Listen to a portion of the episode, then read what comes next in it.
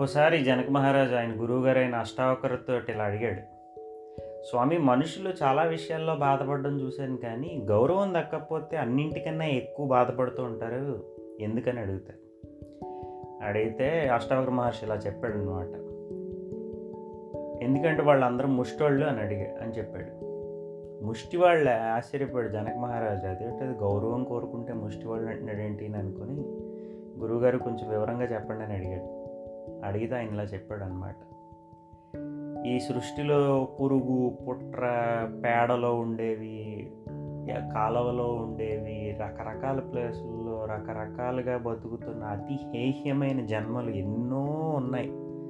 దగ్గర దగ్గర ఎనభై నాలుగు లక్షల జీవరాశులు ఉన్నాయని చెప్తారు.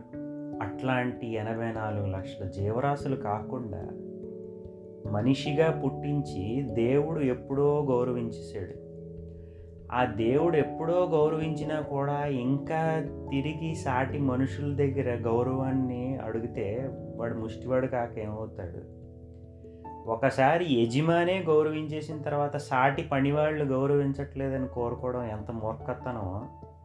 ఈ సృష్టి ఈ సృష్టికి అధినాయకుడైన ఆ పరమాత్మే గౌరవించేసి ఆల్రెడీ మనిషి జన్మ ఇచ్చిన తర్వాత తిరిగి సాటి మనుషులు గౌరవించట్లేదు అని కోరుకునే వాళ్ళు ముష్టి వాళ్ళు కనుక గేట్ నాయన అని చెప్పారు అనమాట